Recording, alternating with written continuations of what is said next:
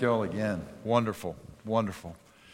Well, we're beginning an Advent sermon series uh, this morning.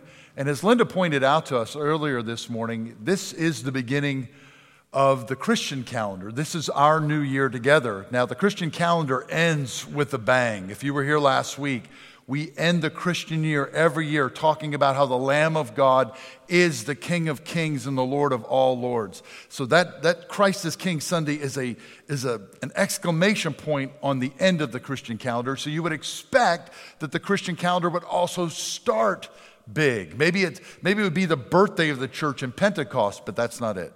You would think it would be Good Friday or Easter, but that's not it. At least let it be Christmas. That's not it. Instead, we get Advent, this time of, hey, Christmas is coming, see you in a month. Who, who would start a movie like that? Hey, there's a blockbuster. Wait about 10 hours and we'll get to the action. Or start a friendship. Hey, I met somebody. He, he or she seems really great. I'll call you in a month. It's kind of a, a dud if you think about it. When we do New Year's, you think about New Year's for our, our culture.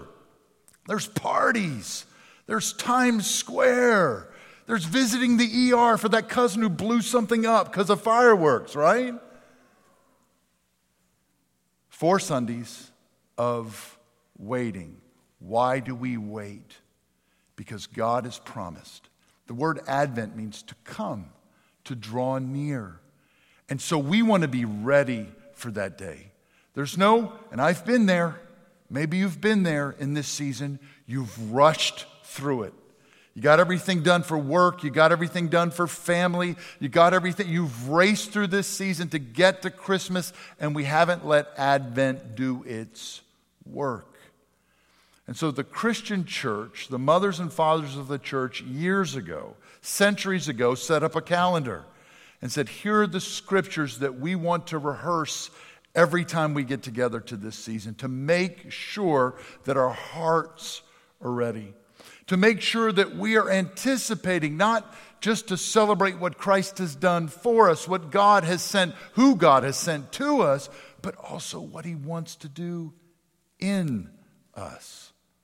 So let us visit those themes again. That Isaiah 60 passage, which we share together on the first Sunday of every Advent, is, as, it, as it sets our course for these weeks together, so that when Christmas Eve comes, and maybe you've been there at that service, when Christmas Eve comes, we're ready for that day. We're ready for Christmas. Instead of saying, oh, how did I miss this season? How did I miss what God wanted to do, not just in me, but maybe what God's wanting to do in this season so that He can get you ready for what He wants to do through you?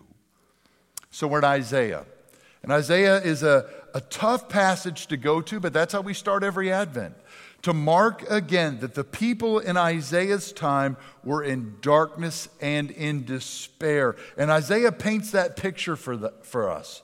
From the very early chapters of Isaiah, King Uzziah has died. And this next king, it's not good news. And eventually, Jerusalem, eventually, the people of God have to surrender. Chapters 1 through 19 are not just times of political struggle, but it's spiritual darkness, chapter after chapter after chapter. That's where they are. I've shared before with you uh, a story about a football team, uh, the Warwick Pretzels. Yes, the Pretzels. They eventually changed the name to the Warwick Warriors. But my dad was reading uh, for me from the uh, record from my hometown of Pennsylvania a couple of years ago. He was reading about the, the big rivalry game was Warwick versus Ephrata high school football. And I've told you before, a couple of years ago, that when, when Warwick came to Ephrata to play that rivalry game, somehow that field was soaking wet. It hadn't rained in weeks, but somehow that field was soaking wet. You know why that field was soaking wet? Because my grandfather, the head football coach at Ephrata, had the fire trucks come and they wetted down that field because Warwick was undefeated. This was the last game of the season. Warwick was undefeated. They were going to be fighting for an undefeated season in this game and haven't had an undefeated season since 1946. This was a big moment for Warwick, and they arrive, and the field is muddy, and my grandfather has his boys ready, and this is the part I didn't tell, with mud cleats, screw in cleats. Warwick didn't have screw in cleats. For the first quarter, my grandfather's team, with the lesser players, wiped the floor with the Warwick pretzels. Second quarter, wiped the floor with the Warwick pretzels, undefeated, this great team.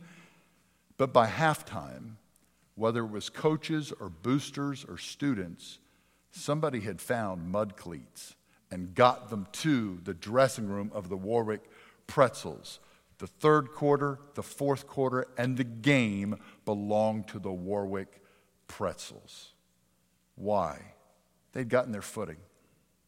For 39 chapters, it's darkness and despair. They couldn't get their footing. It's their own sin, it's sin from outside and invaders from outside. But the things of God turn for the people of God in Isaiah 40. Finally, finally, hope is coming. That game was definitely a game of two halves. Isaiah is a book of two halves. And we're going to be in Isaiah chapter 60 and get the, the second part. But, but we've first got to deal with that first half the darkness and despair that Isaiah 60 is pointing back to. It's interesting. The real clear, the real, very clear Christmas prophecies, that's where they are. They're in the first 39 chapters of Isaiah, in the very darkest of times. That's where God says to the people of God, My hope is coming. Isaiah 7 14, he will be born of a virgin. Isaiah 9 7, 11 1, and 10, he will be born of the house of David. Hope will be born for you. I wonder what those first days, by the way, were like for Mary and Joseph. Think about it. Some Bible scholars even think Nazareth had as few as 80 people to 100 people. Maybe it's a little bit bigger, but many of us have grown up in small town, middle sized town, Mississippi or Louisiana or Alabama, and you know how quick gossip can spread. I wonder what the talk was around the synagogue about Mary. I wonder what the struggles were with family, trying to come to grips with what this angel had said. And we already know by their sacrifices, already struggling economically. Those first days were difficult. And maybe you've been there in these first days of Advent where there's a hurt in your life right now, or it's just the anxiety of this season. Or maybe it's you're caring for a parent or a child or a friend. That burden can basically be crushing as you hurt for somebody going through a dark time. Or maybe it's your own spiritual struggle and it's a season of, of real struggle. Well, there's a wonderful word here in Isaiah 60 that we heard read for us. Yes, 1 through 39 is darkness and despair. It doesn't just cover the land, it covers the people. But it's that conjunction that happens in verse 2. If you grew up in the 70s, you knew about School of Rock, or, or, excuse me, Schoolhouse, not School of Rock, Schoolhouse Rock. Anybody remember Conjunction Junction? What's your function? Some of you are going to call me at 2 a.m. this morning. I can't get that song out of my head. Shame on you, Pastor. And hang up. You're going to be singing that all day. You're welcome. But the conjunction here is but. I think the word love shows up about three or four hundred times in Scripture. That's it. The word God shows up around 3,000 plus times in Scripture. This conjunction shows up over 4,000 times. I, I, looked at all of them. I have no sermon left. That's all I did. I looked up that conjunction.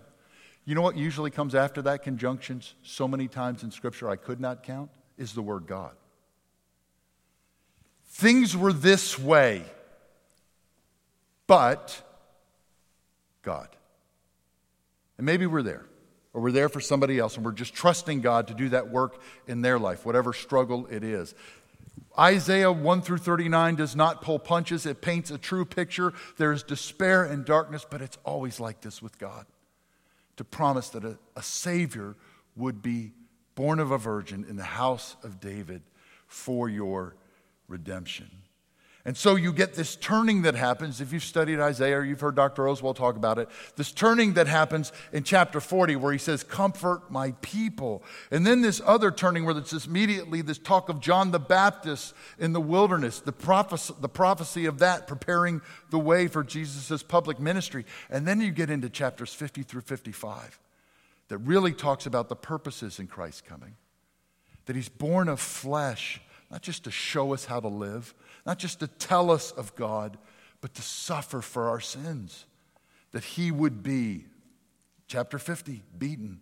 Chapter 52, disfigured. Chapter 53, rejected, bear, to bear our sins, be silent before his accusers, die with transgressors, be buried in a rich man's tomb. Every Christmas, we're reminded of the darkness that covered the land, the darkness that covered the people, but that Christ broke in so to defeat not just death, but sin itself. To take that into himself and redeem it so that you and I might be forgiven. Every time we see that tree, a Christmas tree or a Christmas tree, it reminds us of this tree. That tree in which Christ came to be born so that he might on that tree, even though it might be cursed, anyone who hangs on a tree, I will consider myself cursed. Bear your sins so that you and I might have life and life eternal. And you just see, I wish we got more than just age 12. What happens after the bud? What happens after Christ is born and, and Christ lives? We get age 12, we get Mary and Joseph, we get that little story, that's it. But we do see Christ on his cross and we do get the story of Mary, that she's still all in. Even when it costs her, this gift of God to her, that she has watched for 30 years. We still have her interacting at the wedding of Cana of Galilee at the beginning of his public ministry. She's still all in. Her daughters are all in. And after the cross and resurrection, even James and Jude, her sons, will be all in. It's that but God. It's even, even through chapters 1 through 39, even through a time of struggle of seeing my son rejected and all these things, I am still all in. There's a turning in Isaiah and a faithfulness here still of Mary and a reminder to us wherever we've been, whatever we've been through, God is with us. How will you, in our struggles or in our mess or whatever's going on in our family or at work, God, I'm trusting the turn that you have this. I'm trusting in Christ that He will be, which is the theme for our day. You're going to be my hope. The land was covered in darkness and despair. We read that every year because we are banking on Christ to be the hope. But there's one other thing. Not only does He want to be your hope and my hope. But we even get a, a sense in verse 6 that when the Christ will come, it's just so like him. It's not just for his people, it's not just about him, but whosoever. For God so loved the world, right? Whosoever would believe. And so you get this outward picture, this other orientation. The Gentiles shall come to your light, and the kings to your brightness of your rising. Those who are outside are invited in. Isaiah chapter 40, at that turning point, it's comfort your people. But then all of a sudden, this continuing reminder it's not just going to be about your people, there's always going to be others that want to need to be brought in. And the focus of God is right there. It's through these people, and then I, I, I, I, I through these people, I'll, I'll share my son, but he's for all. He's the hope for all. I shared this story at, at uh, Pastor's Bible Study a couple of years ago. But one of the more nervous times of my life, I was asked to be a referee at a high school powder puff football game. These girls from Northwest Rankin, uh, I want to be careful. Some of our families may go there. So I'm just going to, back in the day, not now. Now they're all sweet angels. And matter of fact, most of the people playing that day, it was just fun, you know? Running around, a little bit of taunting here and there, but it was the seniors versus the juniors, girls versus girls, flag football. But they actually wore helmets and shoulder pads for this thing. And there was a couple of places like, ooh, that was kind of hard. Ooh, that was a smash. And then I started noting, you know, I think it's the center for the seniors who's doing all the smashing. So we started watching her. They had all the different youth pastors of the area uh, uh, refereeing the game. And she'd crush somebody and then she'd go back. But I always noticed she kept digging into her sweatpant pocket. And I'm like, I grew up watching pro wrestling. Is she getting a shank out of there? Is she, you know, she getting a foreign object, right, and then put it away? No, no, no. And so I just watched her. She'd crush somebody, and then she wouldn't go for the same person, too. Then she'd go crush somebody. She kept pulling something out and messing with her hand. So I finally got up real close. She had names written on her arm. And what she was pulling out of her sweatpants pocket was a Sharpie. And every time she had nailed one of those girls, crossed through the name. Who's next? All right. She had her list. She was checking it twice, and all of them were naughty, right? Gonna get them.